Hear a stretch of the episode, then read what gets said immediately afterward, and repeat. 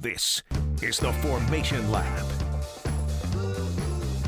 Welcome, one, welcome all to the Formation Lap podcast, the only podcast located in Austria. The entire nation, there's no other podcast located in Austria. And in fact, we're located in Austria by way of St. Louis, Austria. I'm Luke. I'm joined, as always, by Tim. Tim, how are you doing? Well, that's a massive disappointment. So that's why I pulled in Ryan Bjerke to co host this weekend. Ryan, how are you doing? I'm doing great. How are you, Luke? I'm not doing too bad. Uh, so Tim is out. This is uh, the Fourth of July weekend here in the states, which of course is Independence Day. Um, so Tim took a long vacation. Uh, we got a federal holiday on like the Monday, so it was a natural weekend. So he's out. Uh, Ryan and I weren't so lucky to be able to go like camping in Colorado. I think so. Yeah. Yeah. I, I would have loved to go to that Mid Ohio race. Yeah, that would have been great, but no, we have to sit here. You know. Do things like work. Yeah, I guess. we'll, we'll get off next year. Yeah, we'll get, for, for sure. We'll get off next year. Uh, but that doesn't mean that we took the weekend off from watching the races, that we didn't take anything off because we watched two races and two fairly decent races. I know going in, we'll start with kind of the Formula One sphere. I was worried that this week's Austria race was going to be a repeat of last week's Styria race which we labeled the episode "The Sound of Snoozic because it was just terrible. Uh, this week's Austria race was pretty darn great, to be honest. I, I, I would have to agree. I granted Max checked out, but other than that, like it was a great race. Yeah, it, Max Max just completely like took off. He started and then he just took off, and it was completely over. But uh, I mean, if you're looking though, I mean, P what two through I have highlighted here basically P two through ten, which is nuts. Like the the midfield shuffle, the upper midfield shuffle was great. There was victories, there was heartaches. Um, we're just gonna jump right into it. Uh, we will start though. Uh, we'll start our GP review, and we're gonna start with uh, the the first. I don't know if it's heartbreak.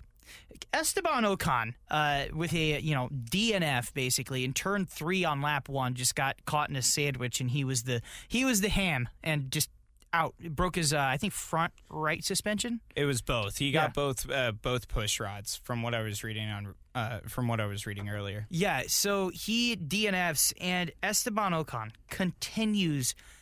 Right, he signs this massive contract. Are you familiar with uh, with what we would call in uh, baseball or hockey? Are you familiar with the concept of a contract year? Yes, So, I am. so for those playing in a, along at home, uh, in you know balls, you know stick and ball sports, um, or stick and puck sports, as it were, we have this idea that if you're up for a contract that year, you naturally overperform because you want to get paid that following off season when they renew your contract. So if you're signing a guy, it's like, yeah, but look what he did last year, right? But last year was him overplaying for an entire year to get a massive payday. Look at you know two years, three years. Perfect example is Fitzmagic. I mean, he plays great, and then the Jets paid him. And- plays great, then the Dolphins paid him. Mm-hmm. Plays great, and then you know the Buccaneers paid him, and then the Saints paid him. Right, every time he plays great, gets a new contract, sucks for a year, gets benched, then you know is due, gets pulled into a place, dominates, gets paid. Esteban Ocon, I think. I think Alpine fell for the old contract year switcheroo because he was doing fine this year. He was keeping up with Fernando Alonso, which is a tough task even at Fernando's age. Um, and then what? You sign a contract, and you know he's how he's finished outside the points. I think now in four straight races. Yep. Ouch! Yeah. I I don't know if I can blame him. Do you blame him for this incident though? I don't blame him for uh, the only thing that I could say to blame, and this would only be if it was farther along in the race, is you know who you're racing, especially back in the pack. You've got a bunch of hungry young drivers who are fighting for every inch on that track. And putting your car in a position like that, a veteran like Fernando would have backed out. Um, in my opinion, I can't give him too much fault because it is the start of the race. You don't know what the hell is going on around you. You need to kind of be uh, like you need to be aggressive. If you're not aggressive, you're just going to get spat out anyway. Right. Like we, we always say in the Indy 500, right? You can only lose your race in the first 100 laps. This is the exact opposite. uh, of the of you know a race like the Indy 500 or endurance race, which is lap one on your first turns are the best opportunity you have to improve your station. Full stop for the entirety of Sunday. Yep. So you you're okay with him being aggressive. I am. I, I don't I, I don't know I don't this is armchair racing, of course, but I don't know if I would have seen those two cars as far up on me as they were in knowing and kind of having a general idea of who would be behind the wheel. I probably would have backed off a little bit mm-hmm. because you know those two aren't paying attention to him; they're paying attention to each other. Right.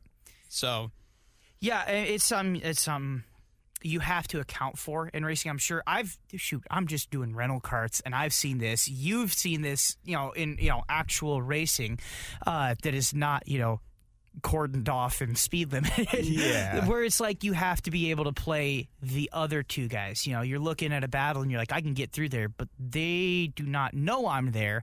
And I can't Yeah. just stick my nose in and go, Notice me. Hey, notice me because they're busy looking at each other. Exactly. Um, I don't know. It, in hindsight, I think he would think of it as an unnecessary risk. Um, but being in a driver's seat and have been in situations like that and had them turn out like this, like I, it's hard to say you would have done anything different because you're fighting for every inch of real estate in Formula One on that first lap because uh, the cars are way too up top aero dependent. Right. So it like you can't just sit behind them, and you know also with those guys, if you if you backed off, got the slipstream, and tried to get up, uh, around them, you're gonna get pushed off to, uh, on the straightaway. Right. I I just I I am on your page, right? I agree with you, which is this is a roll of the dice. You take a roll of the dice at the start of the race, especially if you're a team like Alpine, where every extra little bit of points like that uh, can be a huge gap, you know, with Yeah. the next team. I just uh, this is just the byproduct of rolling the dice, right? Yeah. Like if you don't if you don't roll the dice, you don't win. You know, you don't win races. You don't finish well. Sometimes the dice, you know, roll snake eyes.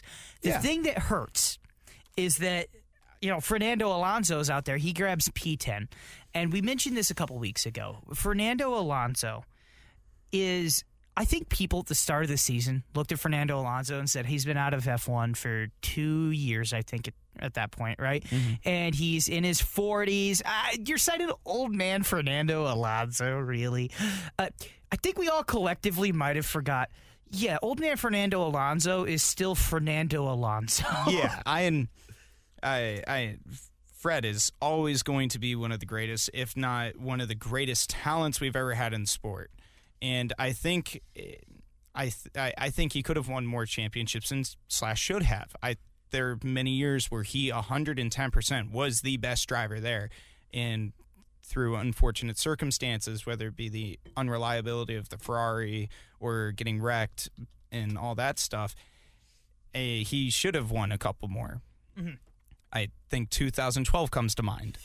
So, and he it, he's a great driver through and through, and it's in like yeah, you can be out of it, but it he'd already driven this style of Formula One car, and it really hasn't changed a whole hell of a lot, if not. It, they haven't added anything to the car. They've only taken stuff away. And you got to remember, Fred drove those cars when they weren't glued to the track. Right. When they didn't have the uh, when they didn't have that instant power that they've got with the turbo hybrid. So his driving experience is so vast because he's been in the sport for so long. It's hard to ever count him out. And just the fact that he's just one of the greatest talents in motorsports in general Yeah. to that anybody's ever seen. And he goes to the Indy 500. He almost wins it, then blows up. He wins the day, uh, not the Daytona. Uh, the- he wins the Le Mans 24 hour. Right. Wins Sebring. Like, come on. And it, those aren't easy races to just go out there ne- having minimal experience in the car and just pecker slap everybody. I appreciate the I appreciate the censorship there. uh, but yeah, so like you for, you forget until it's you know Fernando Alonso finishing P10 and Esteban Ocon taking a DNF. Alpine they have to kind of readjust expectations. I think going in, uh, they thought you know Ocon's number one. I think I thought Ocon was going to be number one and Fernando's number two. Ah, you're giving me a look here. I just, I, uh, he's, Fernando in a lot of dire situations has always proved me wrong. So I've never, I, I've just learned and come to accept don't go against Fred because Fred will prove you wrong. You know, it's like he's made a career about over it. You're not wrong. He feels a bit like Thanos, right? He's like it's an inevitability. Yeah. like it's just all right. All right, kid, sit down. Yeah. Let the old man do his work. Yeah, let yeah. But Take some notes. If I'm Alpine though, I'm starting to really look at how much Alpha Tauri and Alpha and Aston Martin were in my my sights, right? Uh, Alpha Tauri sitting at 48, Al- Aston Martin sitting at 44. Now Alpine sitting at 32, and I look at Esteban and I go, I just signed you to a massive contract. I don't care what you got to do. You have to start finishing around Fernando. yeah. Be- because we can't have too many one point races if we're going to catch up. We need two point races when guys, you know, like Yuki Tsunoda are going to finish P12. Yeah, I I don't know if I entirely agreed with that contract signing. I thought for sure they should have waited. N- uh, number two, I mean, hell, Pierre Gasly, and he, the guy's on fire. Gasly needs to get, and he's on fire, and you could literally be like, hey, you pay me a $100 a race. All right. I will drive. and he will and he will drive because he wants out of the Red Bull system. He has to, just so well, desperately. there's no way he can stay in it. I mean, the problem is, is Checo's showing up. yeah. Which Checo's doing great. There's no Yeah. reason why you should take him out of that spot. Max is otherworldly. So where the hell is he going to go? And you can't keep him in that Red Bull Junior spot. And they've got more drivers coming up through the ranks, and it's just They're they're doing what I do when like I'm playing like FIFA and I'm playing like m- like the manager mode or the franchise mode, right? Where I'm like like okay, invest everything in the youth academy and then you get like, man, this guy's going to be a 99 overall and this guy's going to be a 99 overall and this guy's going to be 99 overall and they're like all like 14 or 15 and they're all goalkeepers. So I can only have one of them. Huh? like, like yeah, like they have this natural roadblock, and I you got to get rid of Pierre Gasly. That's a good point. I didn't. and it's not that Pierre isn't bad. It's not that Pierre is bad. It's that he's too He's- good to be there. Too good, exactly. He is way too good, and I can't see him ever going to uh, like. I think honestly, a perfect spot for him would either be Alpine or Aston Martin. Alpine. Can you imagine the French driver in the French Alpine? The the PR money. I, I thought honestly, I thought Fernando was gonna. If it wasn't gonna go well for Fernando this year, he'd retire, back away from Formula One, and oh my God, the money of two French drivers in an Alpine French car. I thought that was gonna be gorgeous. But it doesn't look like it's going to turn out that way. No. I uh, uh, once the season started going on, I was like, "Oh, sorry, Esteban, but you're you're not showing that pace that you had in the Force Indias." I, I don't yeah eh, you know he was good in the Force Indias but I don't know if I've ever been straight up oh wow he's a talent with Esteban Ocon I, I- I- he had spurts. It, it's kind of like Ralf Schumacher. You uh, like Ralf Schumacher had spurts where he just looked incredible, and then there was the other seventy five percent of the time he was on track. Yeah, he's he's a bit to me like watching. Um, I'm just I'm looking at this. Maybe a better Antonio Giovinazzi. Where like Antonio Giovinazzi, I watch him and I'm like, I'm like, well, he doesn't suck, but like, have you ever looked at an Antonio Giovinazzi highlight? First off, I know that answer is no, but two, I have, yes, okay. I actually have. Okay, well, consider yourself one of one. But you've ever you ever watched an Antonio Giovinazzi highlight and been like, "Whoa, what a move!" No, Yeah. I've been. Whoa, what a crash! Okay, that doesn't count as a highlight. That's a little light. Um, but no, I like the uh, like when Antonio first got onto the scene with when it was back in Sauber and the ugly blue cars. Um, uh, that hid all of the cool nits and tricks that a Formula One has, or that a Formula One car has. Um, I thought, like, you know what, man, he's he's he's not so bad. I I didn't know exactly who he was before then. That was the only time I really took a look into him. yeah. Um, and I thought, hey, being around Kimi, maybe he is going to turn good because Kimi is great. And Kimi, uh, like, yeah, he's all now he's in the career. He's like, I'm just going to try hard enough that they sign me, and then I get my vodka, and then I go It's home. he's more of a hobby. It is more of a hobby.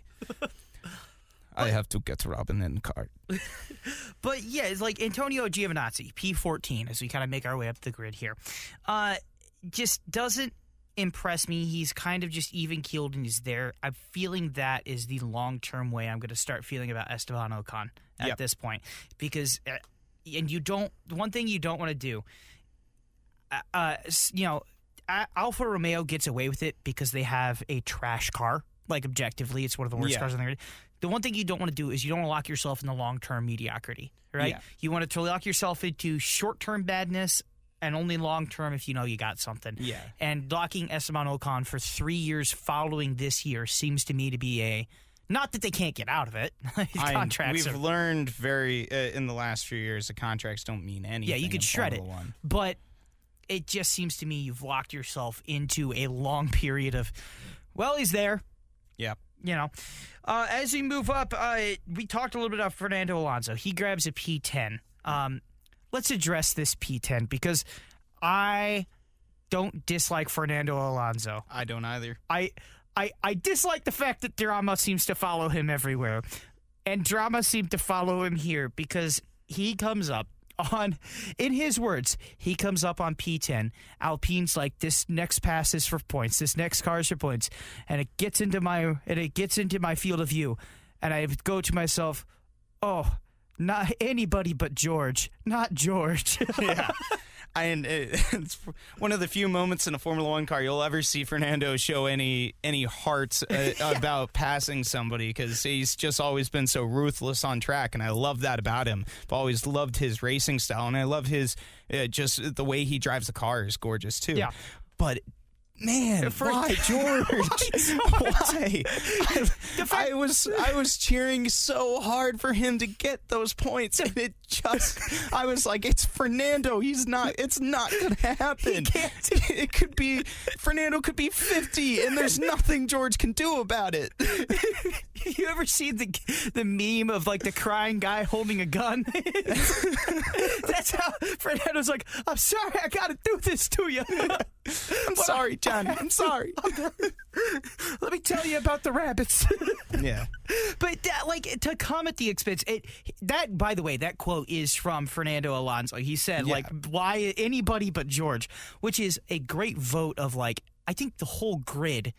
uh, In Formula One, is rooting for them to be able to do this. Because I think I don't think there's any question, even among the drivers there, that George is among the most talented of anybody in the field. I would agree. I really, really, really would love to see him take it to Lewis because I think uh, there's a few drivers on this uh, on this grid that I think are future world champions. Charles, Carlos, Max, George, and possibly Pierre if he ever got in a good car. Possibly, but I think that if Pierre I gets think in a Lando's more, uh, more uh, got more of a shot than yeah, Pierre. I was gonna say Pierre's good, but I, my gut feeling right now, the way that Lando's performing, is that if you put Pierre in a top tier seat, he's gonna have a top tier teammate like Lando, and Lando beats Pierre. That's my gut feeling. I, I don't know if I'd support that, But, but maybe not specifically Lando, but if he has a top tier if it teammate, was if he was up there with Charles or I, I we know how it ha- how it worked out with Max, but if he was up there with Charles or Carlos, I just I mean Pierre's blindingly quick, a pretty good passer, but I uh, Carlos has gotten I I've got a special place in my heart for that man. He he puts some of the best. I love a driver who can make the ballsy moves and just lay it out there and say, "Hey, I am the man right now, and you're gonna feel stupid after this move." And that, like, that's a special place in my heart. That's why I'm a huge Danny Rick fan because he's always king of the late brakers. right. Um, We'll get into Danny Rick later, by the way. But George, I think every you know, like we're getting back to George. Everybody acknowledges like this he's man. one of the best. You put him in a capable car, he's WDC material.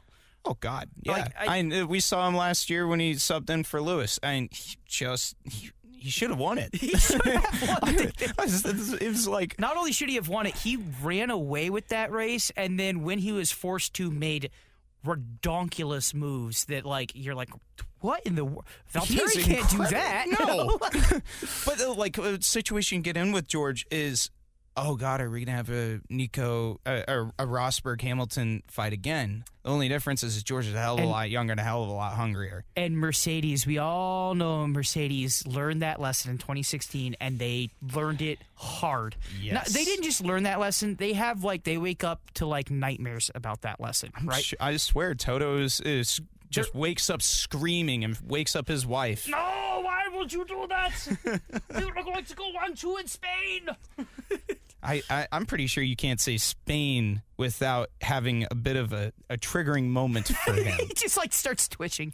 But uh, but George though, like to watch him put that lap down he did on the, on the Saturday, right? Getting back to George. yes. Uh, That lap on Saturday, first off, gets into Q3 point 006, right? So six thousandths quick enough to get make the cutoff, and then slots in to position nine, following uh, qu- the third round of qualifications ahead of Lance Stroll. Like that was something special, and not only was it a special moment for George, it's obviously a special moment for Williams, who have had over the last what you know one two three ish years uh some of if not maybe the worst grand prix car ever assembled in the modern age Yes. right like there's no ifs ands or buts if it's not the worst it's up there uh Yeah. those 2019 cars were just atrocious They were. um, so for Williams to take that step up, for George to take that step up, it was a very kind of lovely moment. But then all of a sudden, he tries like hell to defend. He tries like hell to hang on to nine. He wants points, never had points, but he has this pre-race glitch, and it just all sort of goes downhill. And it, I have to wonder how many years of heartbreak he has to endure. Hopefully, I think for fans. Uh, this year. I can't imagine the performance Valtteri's having that George doesn't move up. Yeah, and uh, Mercedes is stuck between a rock and a hard place right now because Valtteri, I mean, other than this race, Valtteri has not been performing. No. And they need to have somebody who can perform because they cannot have Red Bull beating them in both championships like they are. Well, one of the strengths of their their you know million and a half championships was that if Lewis doesn't win, Valtteri's good enough to win. Yeah. And even if Lewis wins, Valtteri is you know 30 seconds behind him playing defense and you know standing over the six year old and swatting the ball out of his hand. Right? Like no, like, ah, no, close enough. No, no. he, he's he's like uh, Dikembe Mutombo, like playing defense against like a six year old taking a free throw. I was like, oh, not today. No. Napoleon Dynamite just smacking the ball around the pole. Right. Like he's like, nope, nope, I'm I'm but where are they getting beat now? Well, obviously Max is beating Lewis, but where well, the prime area to me where they're getting beat in the in the constructors championship is Sergio Checo Perez is just that much better than Valtteri Bottas right now. Yeah. That's the primary reason for the gap. And he learned a car, like, granted, the Red Bull's uh, absolutely stuck to the ground, but he learned a whole new kind of car, a car with high rake, lots of downforce, something he hasn't had in years. I know the probably the closest car he's ever had to ha- uh, to being uh, stuck to the ground like this was back when he drove for McLaren. I mean, the that was one of the things with the Force India and the well uh, Racing Point was that it just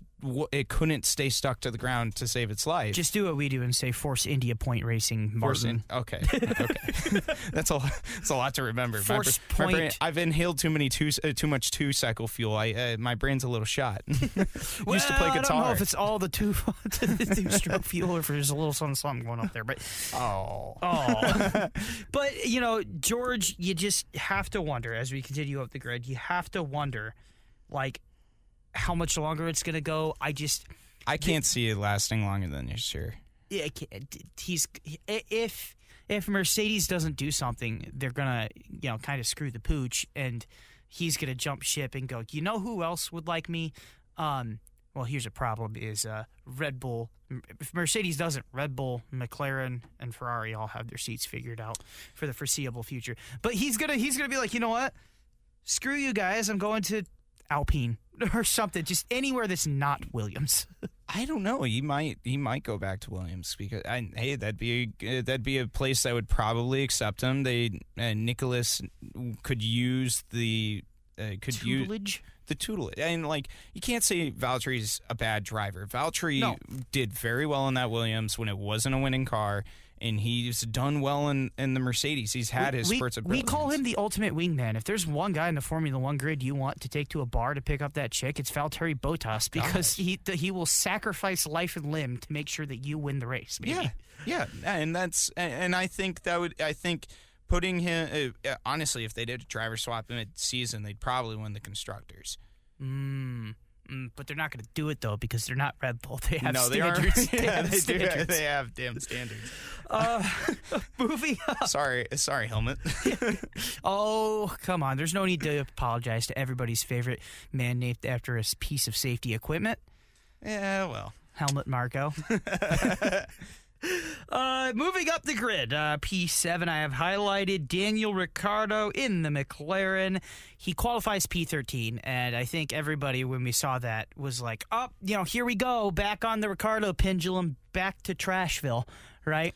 yeah. Um, no, actually, recovery from P13 to P7. P7, I know Lando put it on the podium. I know. P7 is about where that McLaren car belongs any given week. Yeah, The, I the think, number two McLaren does. I just think this this track also is very much a uh, is very much Lando's place. Yeah. He's always done well here. It's Nobody can forget last year the brilliant lap he Oh, set to get a podium. Yeah, yeah, and he's just and this is Lando's place, and I think Danny showing a bit more. It, like Danny's racecraft's always been great. It's never been in question, and up until this year, his qualifying had always been good too. Uh-huh. I just don't. I, I don't know what's going on with that car. It's We- it's something that it. We kind of alluded to it a bit in the sh- uh, in the pre-show. Right. We were talking off off mic. Um, but I think the thing is is it's he's struggling in an area that's similar to how Jimmie Johnson is struggling in IndyCar. And I know I can hear you keyboard warriors, you know, all well, Jimmie Johnson, right? I hear you. I hear you. But Jimmie Johnson is very public, and actually, I really do like this about him. Like, I very much respect him. If you go onto his YouTube channel, he will tell you why he's struggling in IndyCar. Not only does he say he's struggling, he will tell you why. Because after years and years and years of driving stock cars and NASCARs around um, road courses, after he he had this trouble in the, in the uh, 24 at Daytona too. Stock cars require, let's say, 100 feet to brake. Indy cars, in that to decelerate from a faster speed, require Fifty. 50, Yeah. maybe, right? So he is an old man. He's, you know, wizened, shall we say. He has trouble putting the trust in the Indy car to slow down and huck himself around a corner at the G's that they sustain because his brain goes, literally, that car you drove for literally half your life at this point, More than half. More than half your life at this point cannot and will not survive this. Now, the other part of his brain is going, but this one can, but he, he can't fight that instinct. He can't Yeah. trust the car. Yeah. I think similarly, Daniel Ricciardo can't trust the McLaren. At this point, he's adaptable, but he drove a Renault that for a while, I think there's no secret, the Renault was maybe not. I, the Renault doesn't strike me as a particularly well constructed car. a- eh, not well engineered. I think I- it's just the the car just didn't have the downforce Mm-hmm. it needed. It definitely didn't have the motor it needed. There was a lot of there was a lot of stuff with the Renault that de- like you couldn't you couldn't put an average driver in that car and do as well as Danny did with it. Right. it. So he's trusted the Renault, right? And he knows the limits of the Renault. God knows he knows the limits of the Renault. You Probably scared the crap out of himself right. in the Renault. you put him in the McLaren, and his brain goes goes whoa whoa whoa whoa whoa. You're gonna spin this Renault, doing going around the corner at this Oh, speed. Wait, I've got I've got But I'm not in I've a. got, Re- I've got grip. What, Right. what, what the hell? what am I doing? What do I do with this? because what what are they doing? They're telling McLaren's telling Daniel Ricciardo to brake later. Yeah, Right? which is very weird to say because he's the king of the late brakers. Right. And that's what, what he's known for is what he's struggling with right now. Which, like, I- it's. I don't like it when people go and jump all over Danny's back, and it's not because he's one of my favorite drivers. It's because it's very hard as a driver to be able to jump from team to team, and he's done well in the past, but it's really really hard to jump from philosophy to a uh, from philosophies. That's where it, that's and that's why a lot of karters don't make it in cars. It's a whole different kind of braking Right. In karting, you hit the brake, you hold it a little bit, and then you get off. In a cars, it is a extremely hard jab, especially the aero cars. It is an extremely hard jab of the brake, and then you let off and let the down and let the aero do the work to slow you down. And trusting that it'll do that is sometimes too much for a lot of young drivers. And uh, some of them will just be like, "Screw it, I'm going to do it anyway," and they, f- uh, I'm going to do it late, and then they go a little too late, and they total a car. Well, there goes my season budget. Or they're just too afraid of it, and they will, and they'll brake like it's a go kart, spin out the car. Oh, there goes my season budget. Right. It's so it, it's jumping philosophy to philosophy. Yes. Uh, like you said, like jumping from karts to cars, it is where Danny is learning to ad- adjust. And Yeah. and it, I mean, if memory serves me right, is that uh, not also he didn't do so hot to start off with at Renault? no, he didn't. It took him. A, it took him about a half season before he really got a handle on that Huh, car. because he jumped from Adrian Newey's extremely well engineered Red Bull Yeah. huh, to to a maybe let's say slightly more questionably engineered Renault. Yeah. I don't think it's a piece of turd like the Haas is. It's just the uh, Renault Alpine never has struck me as like a piece of engineering brilliance, shall we say? Right. And- so he swaps from philosophy to philosophy, and he has half a season to adjust. Oh wow! And well, would you look at it, Ryan? I think we're quickly approaching the halfway point in the season, and I I, I don't His know. race pace is getting a lot better. P thirteen to seven seems to indicate a pretty good progression. No. Yeah, and I, yeah, I, I, I think I don't think we'll be if they keep him on for next year. This is where Pato O'Ward comes into play because you're having a stellar driver, and that I just I just don't know if I'm McLaren if I put that in there, uh, because you could have you have Lando, who is you know possible drivers championship material the way he's performing now. yeah. You if have he keeps this going and McLaren gets the car to They a could- Red Bull status like they have been known to in the past, they could. I, here's why I don't think they're going to do it though. Because you could be looking at McLaren, Zak Brown literally licking his chops, going, mm, "Yes, an IndyCar and Formula One title." Because they have the driver to do it, and both teams are on their trajectory to do Oh it. gosh, yeah. I I think I I think I would agree that Danny's probably going to keep this seat for another year, and I think he'll at the end of the season he will prove why he needs to be there. Right. Um, and I, yeah, and Pato need. uh, I think Patricio is going to probably do uh, Montoya and go win a championship and then bolt over to Formula One. Yeah, something like Uh, that. yeah, It- it- it's it's very on par for uh, it. Like it would be too perfect because he drives like Juan. Juan's his driver coach, and he's gonna have a career like Juan. yeah, make, it only makes sense. By the way, Pato O'Ward uh, it started in P20, finishes in P8. We'll get to him later. Yes. But uh, we're going to take a quick break. We'll be right back on the other side. Coming up next, Checo Perez, Lewis Hamilton, Lando Norris, Valtteri Bottas. That's next on the Formation Lap from the 101 ESPN studios. The Formation Lap with Luke and Tim. The Formation Lap.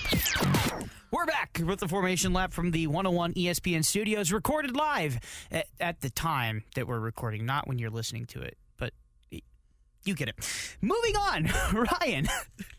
The, it feels nice because the front end of the field was outside of Max. Max just he he Checked out and he- didn't even send a letter back. he turned he did what That we, dirty bastard. He did what he did what we call a Hamilton, right? He Hamilton the field, which is Yeah. uh, lights out, away we go, and Lewis Hamilton will lead every lap of the bleeping bleeping Grand Prix. That's what Max did. That's honestly why I'm rooting for Hamilton at this point, is because I like. Did you not hear us explain why we're rooting Hamilton this year? I did, but I thought you were joking. No, no. I think I won as a sports historian. I think there's value in having one absurd Wayne Gretzky esque stat and Mercedes won every year of an entire regulation era is a Wayne Gretzky kind of stat. Like I- I- Wayne Gretzky stats are ones that you're like, hey, do you know Wayne Gretzky has more goals than anybody else has points? Hey, did you know that Wayne Gretzky is the highest uh, is the highest scoring pair of brothers in NHL history because his brother Brent played three games and got one goal? like that's a Wayne Gretzky stat. So I like Wayne Gretzky stats, and I want Mercedes to have one Wayne Gretzky stat because nobody else really has a, like that. That to me to be able to say, yeah, dude, Mercedes won every year of an era of Formula One. like that, and and at this point, all Verstappen's doing is being Lewis without physically being named Lewis. Yeah, but this is also the Österreichring. Like it's it's the it's like the perfect track for Red Bull. Almost It's like the- they own it or something. Yeah, it's weird. It's like they have a bowl in the front of the freaking track.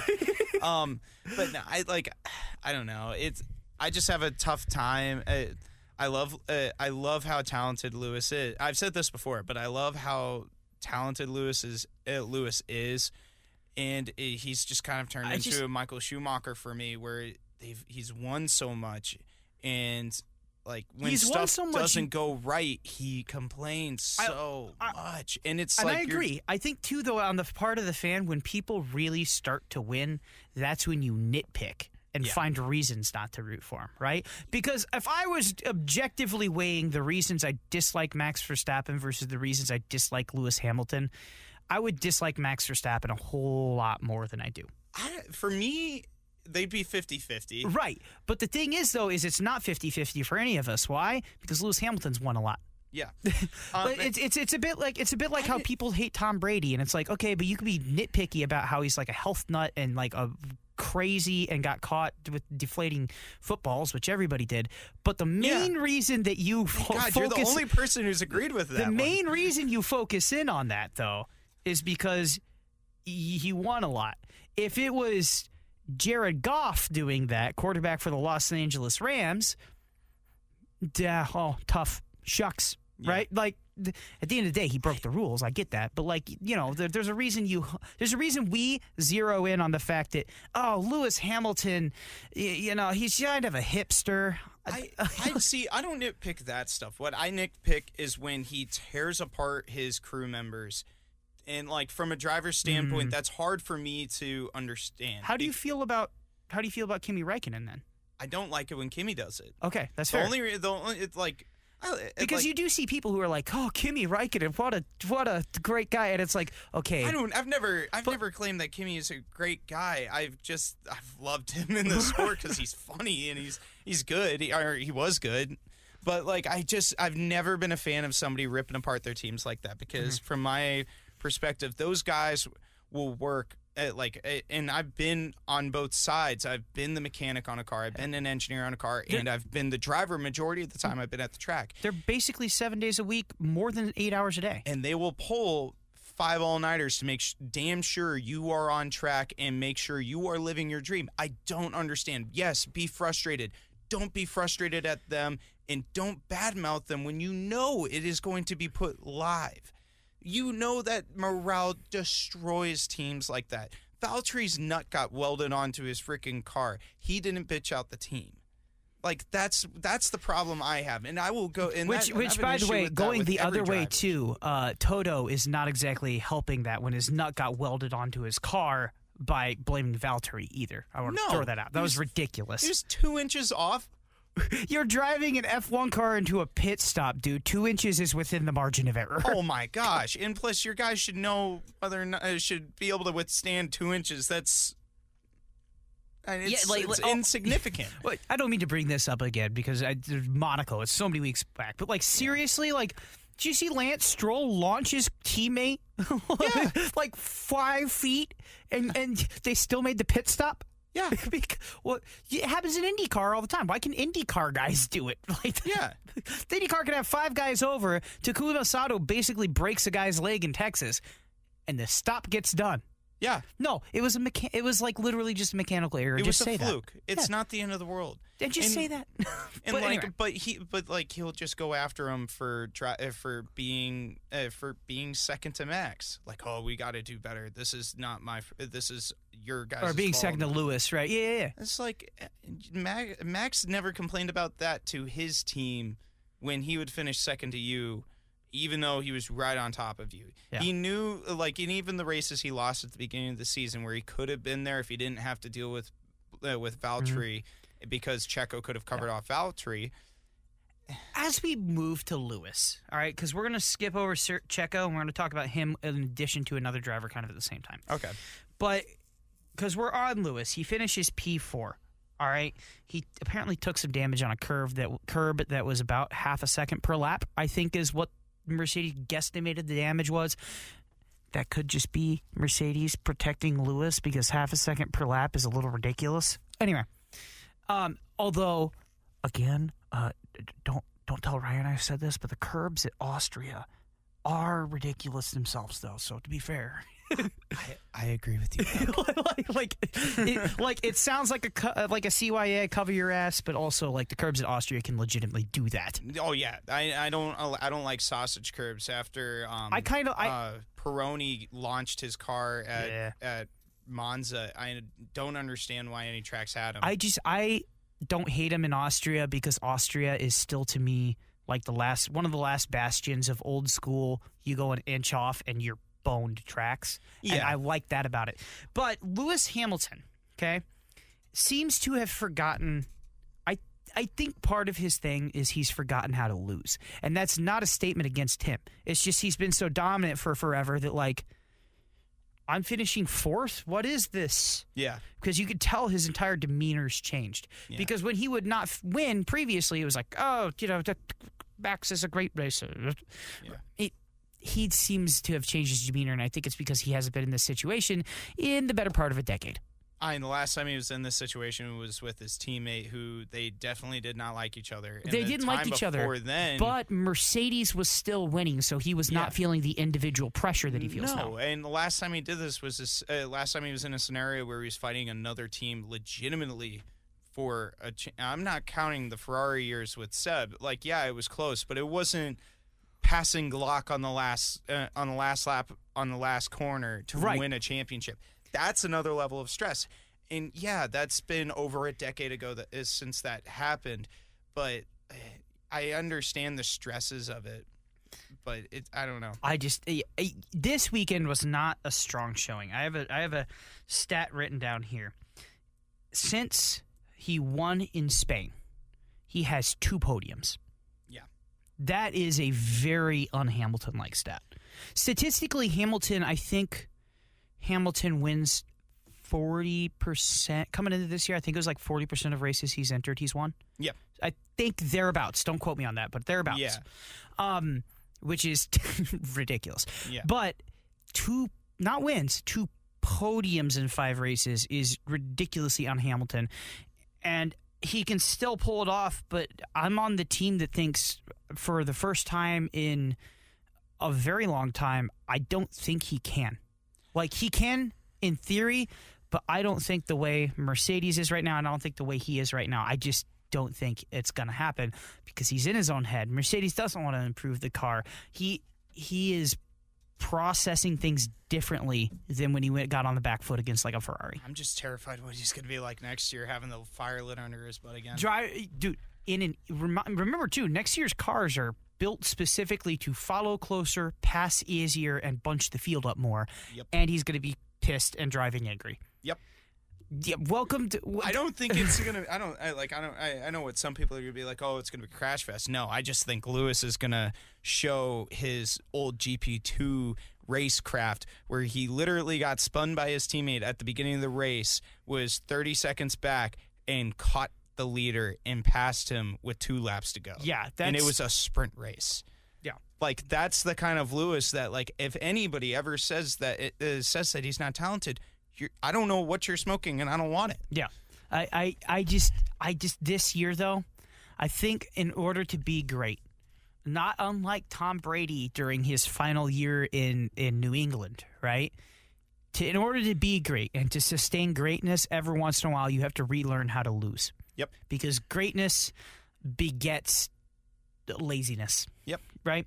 And not that they're lazy, but you don't if you're winning and winning and winning and winning at a certain right at a certain point you for you know you don't have you're not optimized. Yeah. Um, so Lewis Hamilton finishes P4. Uh, he had curb damage. That's one thing. Checo Perez and Lando Norris are to me the two big stories. Uh, out, uh, big stories outside of Valtteri Bottas. Let's get it. Let's do Bottas real quick, um, because we're talking about Mercedes right now. And I just aborted the transition here. Mercedes.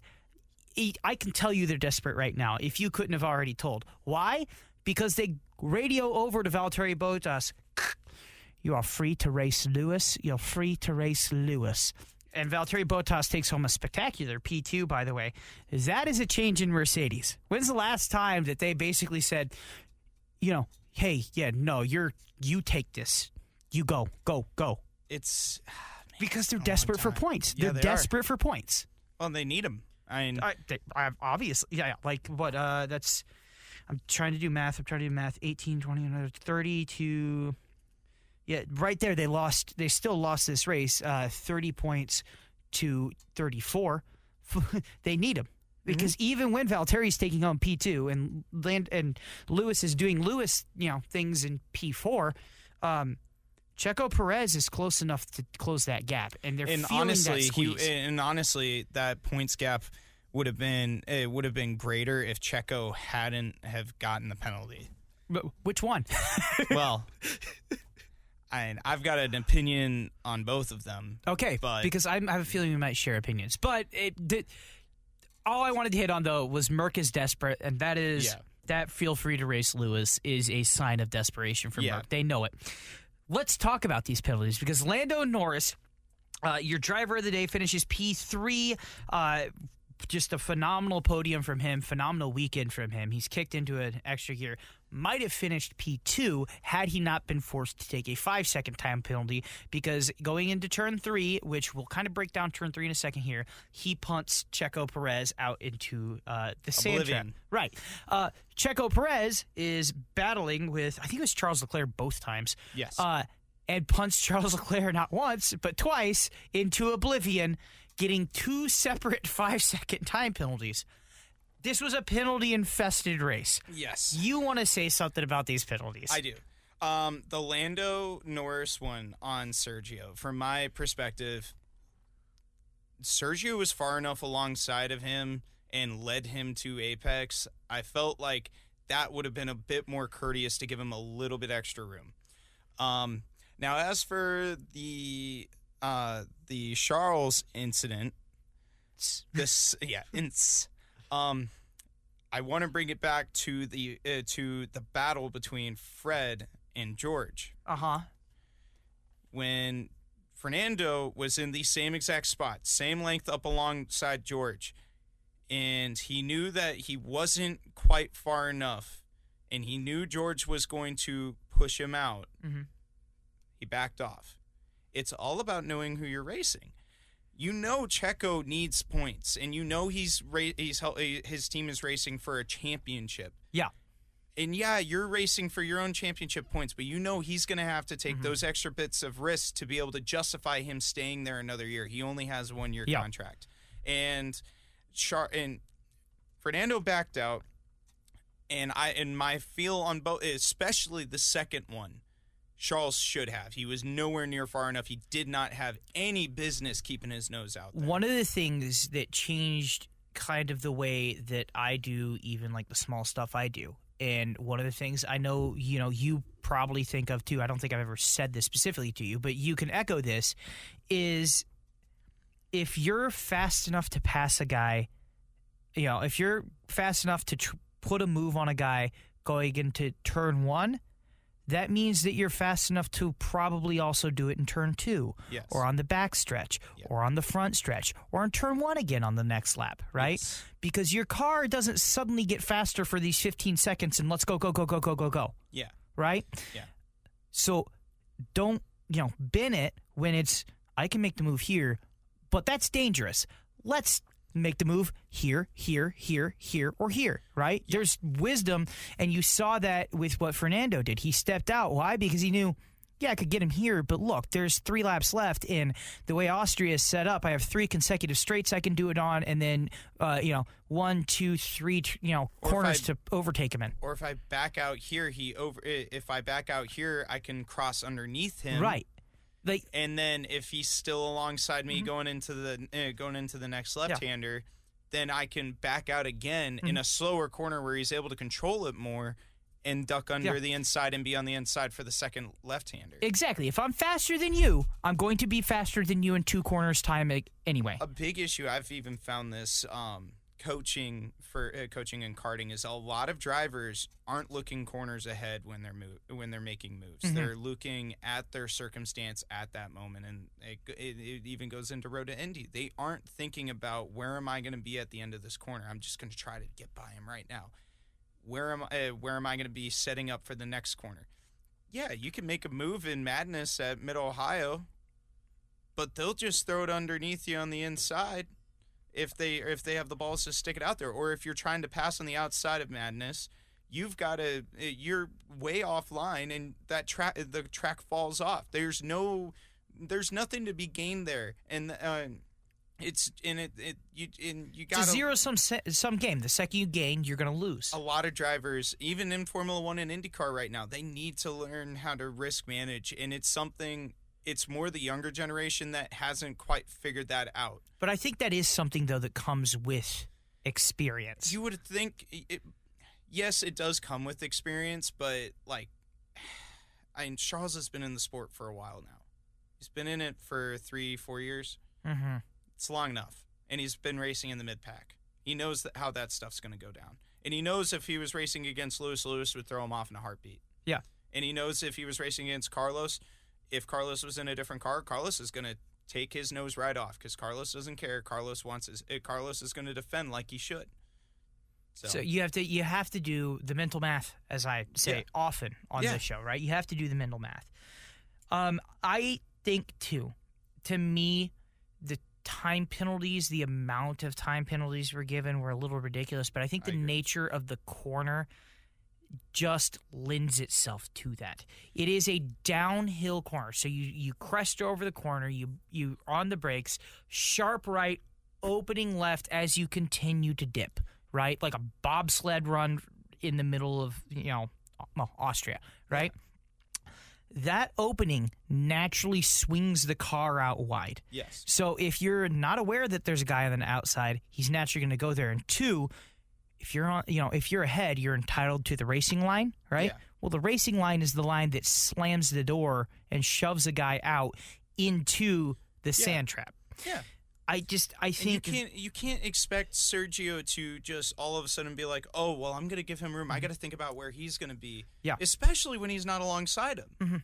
Like he was alongside of him going in, but then fell back at apex, and then was even farther back as they got as they got farther through the corner. And Sergio was like, oh, he was smart. He backed out.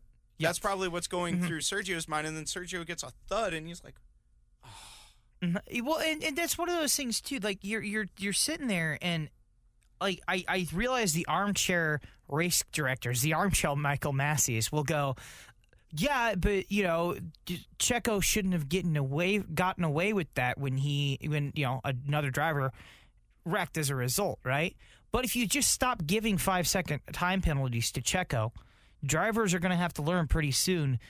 The outside line there is not a place where you can just immediately grab a guy, especially if there's no like in incidents like that where there's no contact. It's one thing if you know you you pull a Lewis and just basically pit maneuver Alex Albon, right? Yeah. That's a different situation.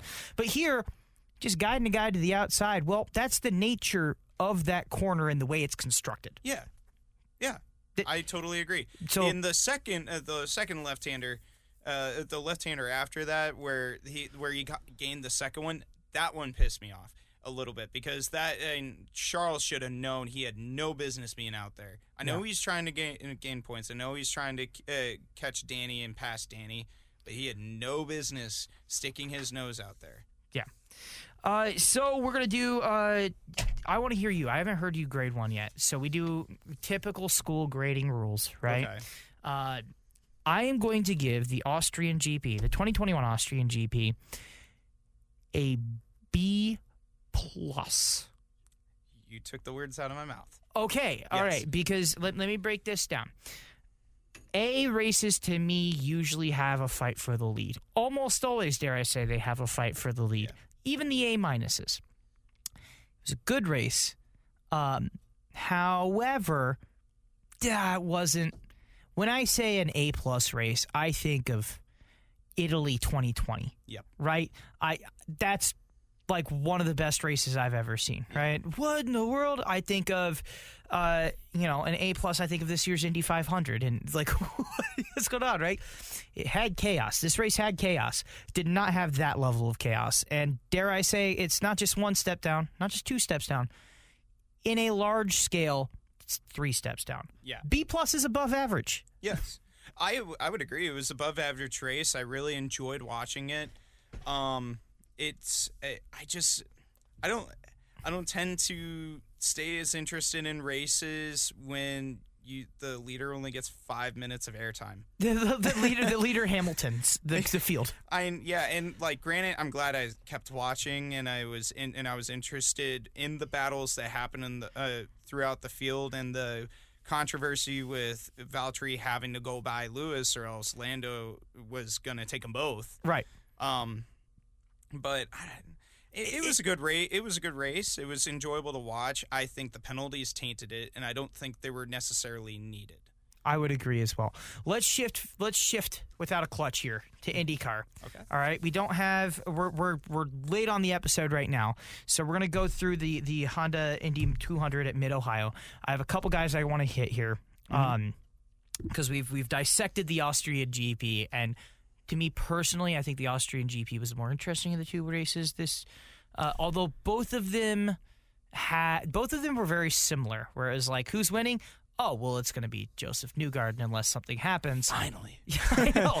poor Let's guy's start- been through a lot. he really has, which sucks because he's such he's a very nice guy. I've met him a couple times. I, I'm sure you're familiar in Oh, yeah. circles with him. Very nice guy. Uh, also, finally, Penske won, wins one. Oh, poor Penske. A moment of silence. Okay, that's enough. Um, but yeah, Joseph Newgarden uh, completes 80 laps. Uh, he's now number four in the standings at 315 points. Um, he wins uh, by 0.87 seconds. I think that the the beauty of this race, and I know I mentioned it, I think maybe the Indy was slightly better because Marcus Ericsson got a run on Joseph Newgarden. If that was the Honda Indy 205 at Mid Ohio, Marcus Ericsson is a repeat winner. yes. Uh, you've driven Mid Ohio. Just like quickly, how how is it to drive? Because visually, it looks one of like one of the most fun courses I've ever seen. It's a roller coaster. It is super physically demanding. Yeah. Um, it's a really it's my one of my favorite tracks. It's not quite at VIR, but that's because VIR literally uh, the, the whole back straightaway is a roller coaster. Right. But it, it is the probably the most technical track I've ever driven. Okay. Um, and parts of it are really weird because a lot of how that tra- it's driven by a lot of club racers. It's driven a lot, Mm-hmm. Which And is why you see that weird backstretch start that IndyCar loves to do. Oh well, and yeah, and I I've started on the front straightaway. I definitely don't prefer that over the back straight. I like the back straights. Right. starts. Right. it is weird, but um, uh, but like going uh, like going through the keyhole in particular, it's a weird corner because like every driving school tells you to drive it totally wrong because it's been driven wrong by so many drivers for so many years. That track probably hasn't been paved in gosh, 15 years. And it's the same and it's the same same surface that everybody knows and loves. But um like the keyhole, you just rim it. You don't even you, you don't even necessarily need to apex it in all the cars that you drive. I, I, in a sports car, probably you should on the on the latter half. But through madness, it, it, it's which is at the end of the long straightaway, you got turn four China Beach, and you crest the hill, the left-hander of madness. Now that corner, it, like a lot of people don't know, they're like, oh well, he's going to take him on the outside. Every time I've watched and been in a situation where I've had to take somebody on the outside, I've either ended up in the dirt or they've ended up in the dirt or I'm doing my best Tokyo Drift impersonation coming down that hill. And people don't understand it's it's uphill and it looks a little banked. It is not. there is no grip out there, and you just fall off. Um, and that's what uh, I. I think it was Jimmie who did that in qualifying. He fell. He he just got out out of the groove and fell off and did a loop in the did a loop in the grass.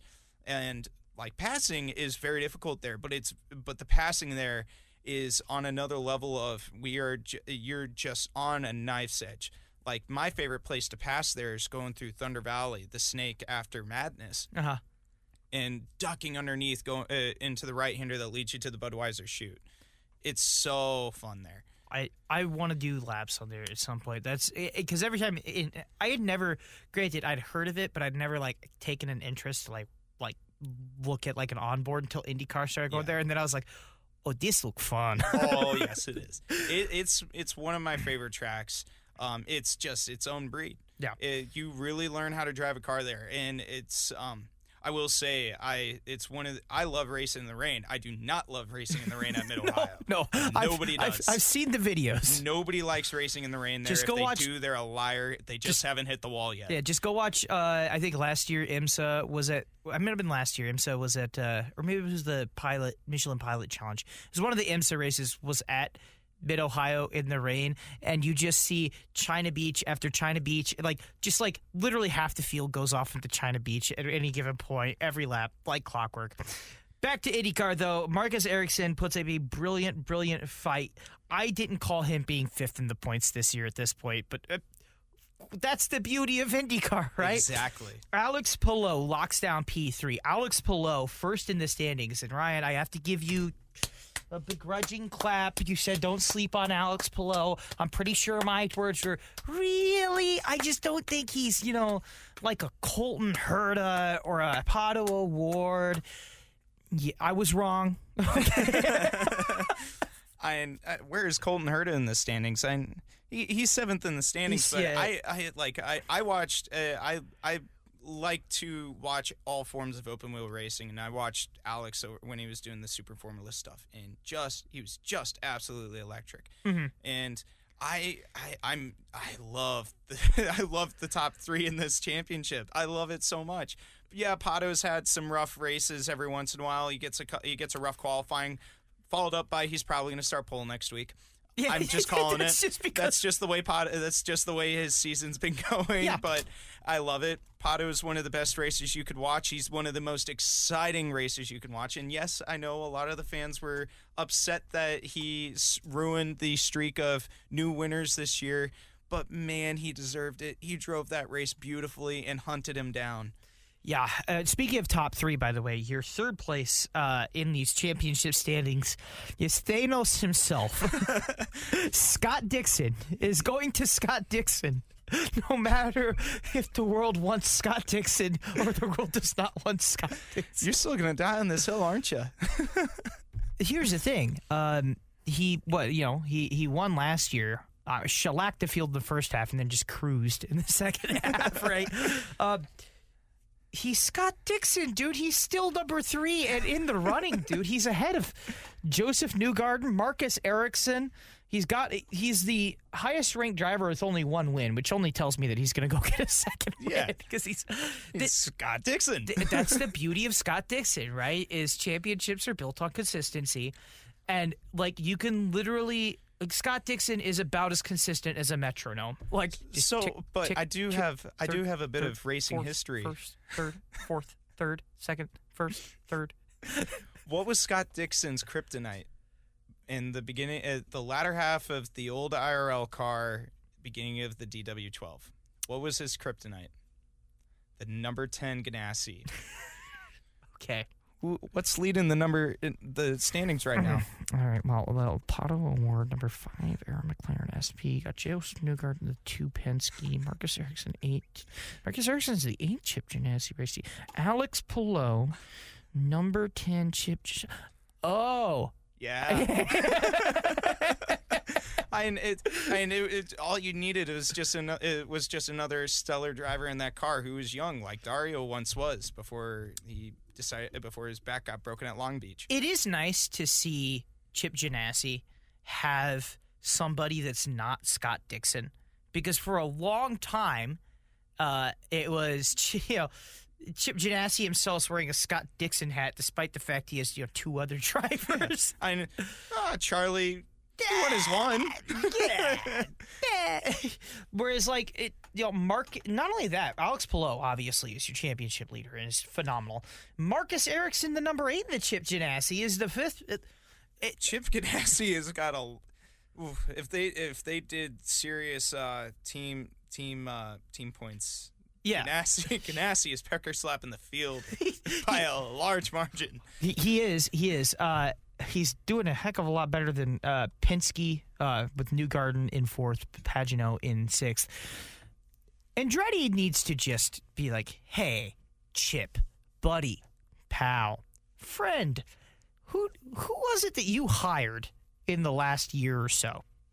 And then they need to like you know call those people, be like, "Meet under the bridge uh, at uh, 3:30 a.m." and just offer a fat stack of cash. And whoever Ganassi had the last Either a fat stash Two of years or so. or a very very cold night in the river. Right, right. whoever the whoever the, the two last two years worth of hires for Ganassi are, they need to be like, okay, you need to come to Andretti.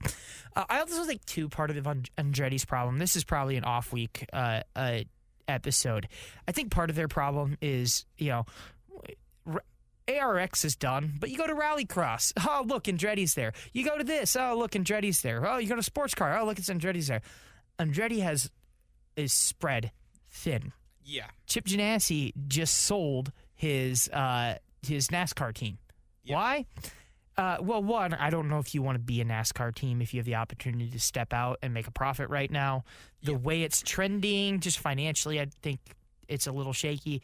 Uh, but also, well, we all know Chip Ganassi likes to focus on IndyCar. He's at all the IndyCar races. He loves his he loves his endurance racing too. He does, I, yeah. and that's uh, that's what he even said. He was like, uh, "We're pulling this, and we're kind of looking at a bit more endurance racing." Yeah. which I am all for. I love oh, growing up and watching Scott Pruett in that in that 01 Ganassi car winning the Daytona 24. Yeah, I was the biggest fan. I was jumping up and down like a like a little kid, like I was. Yeah. But I was I was screaming. I loved it. Uh, so let's talk about Alexander Rossi. Uh, speaking of Andretti, uh, and Alex Rossi, his best, uh, his best finish. Turn the mic towards you. Yeah, yep, yep, yep. There it is. Okay, Okay. yeah. uh, Alex Rossi, his best finish in how long? I don't know. He finishes P five, and we we talked about this for weeks. Let the race come to you. Be zen. Meditate on the race. Do not force the race. Confucian thought in the Yeah. race, right? Alex Rossi didn't look like he was trying to force too much there. He knew P5 was what he needed, and he'll take P4 if he it comes his way.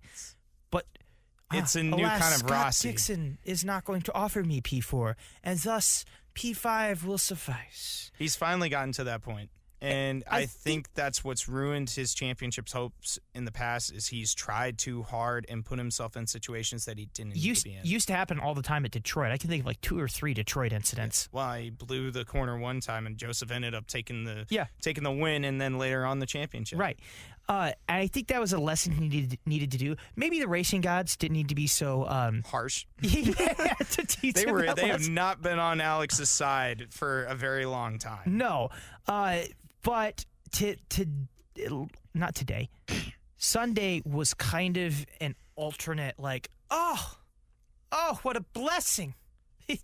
Yeah. it felt like the start of a new chapter, Yeah. almost. And I hope this is a chapter where he becomes less like Alexander Rossi and more like Scott Dixon Yeah.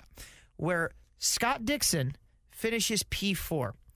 Was Scott Dixon going to force a move and punt aside Alex Palou barreling through a turn? Is that something Scott Dixon ever does? No. You know why? Because Scott Dixon is a multi time champion and he is the way he is because he knows Zen, let the race come to you. Meditate. Do not force the race. Mm-hmm. And I think that It's this like, is the it's next like step. Elio at it's like Elio at Indy. Exactly. I mean, Elio's the king of Indy. I, I like he's one of the he's one of the I think three or four kings. It's Mears, uh, Unser, Mears, Foyt, Unser, and now Elio. yeah, Four-time winners. Yeah, so he's he's now one of the four kings. Yeah. and every time like it, it- like he just runs his own race. At the beginning of the day, I had did not have Elio anywhere near There was there, winning that race. There was about 50 laps where I forgot Elio even was running that race. Like if Yeah. I, I was there and no, I was I'm, like, I'm totally, who I is that? totally Oh there. right, that's Elio. Right, I forgot he was running. At Bing Bang Boom, what do you know?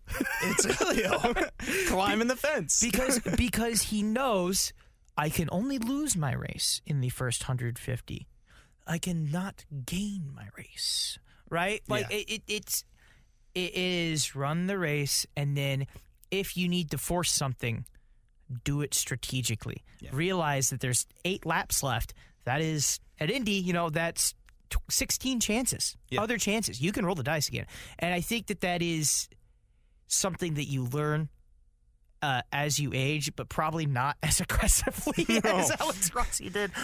I just, I really hope that this is the start of a turnaround for both Rossi and Andretti. I think it also was hard for Rossi having Colton come in, and Colton's Colton's good, Colton's very good. and Colton threatens him a little bit, and like yeah, you kind of get number one and number two, number three, number four vibes out of some of those teams. Like Dixon, obviously a number one. Well, eh, it's kind of close this year. Newgarden, obviously number one. Pato, obviously number one. And for the longest time, Rossi was Rossi. your obvious number one. and now Colton is like, "Hey, bud, um, Hey, uh, I have. i I'm sorry I took that account from you. I was one of the. I was one of the, the the youngest ever winners in IndyCar history. Um, I don't. I don't. I don't mean to, you know, bump you out here, but you're sitting in the number one slot, and it. I actually put my name on it. Like I licked that donut, so Yeah. like you can't eat that donut because that's my donut Yeah, for the number one driver. beat me, and then we'll see." Yeah, uh, but you know it, it is nice because a P five. I know it's not a win, right? Obviously, um, you know, Herta is sitting on a win this year. Rossi's not, you know, sitting on a podium this year, Yeah. right? Uh, but you know, look, a, a win, a P five from Rossi scores him thirty points. That puts him over the two hundred point mark.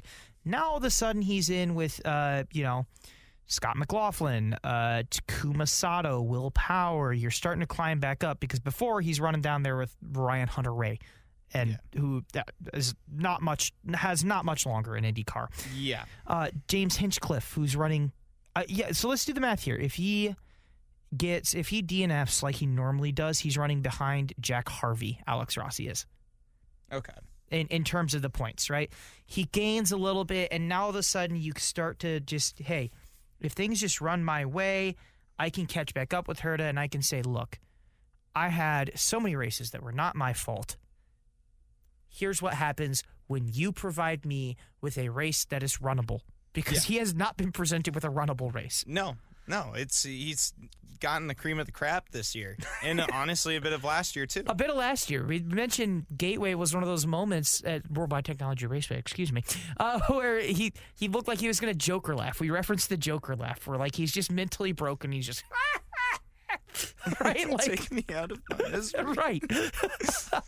but uh, I think I think this is the start of something new, something beautiful from Alexander Rossi. Don't expect a championship yet, but do maybe expect an improvement, a return to form. I'd love to see him on a. I'd love to see him on the top step. The soon. man, the man deserves a championship at some point. He's too good not to. Well, we we've said that about a lot of drivers in both IndyCar and Formula One, and then Lewis and Yeah, then- Dixie come around. Yeah, I was like, gonna say then, no, then no. Michael Schumacher Oh, happens, then Lewis Hamilton happens, then Scott no, no. Dixon happens. This ain't gonna happen. It's just, and honestly, Dario too, because Dario won four before he left. Yeah. it's like no.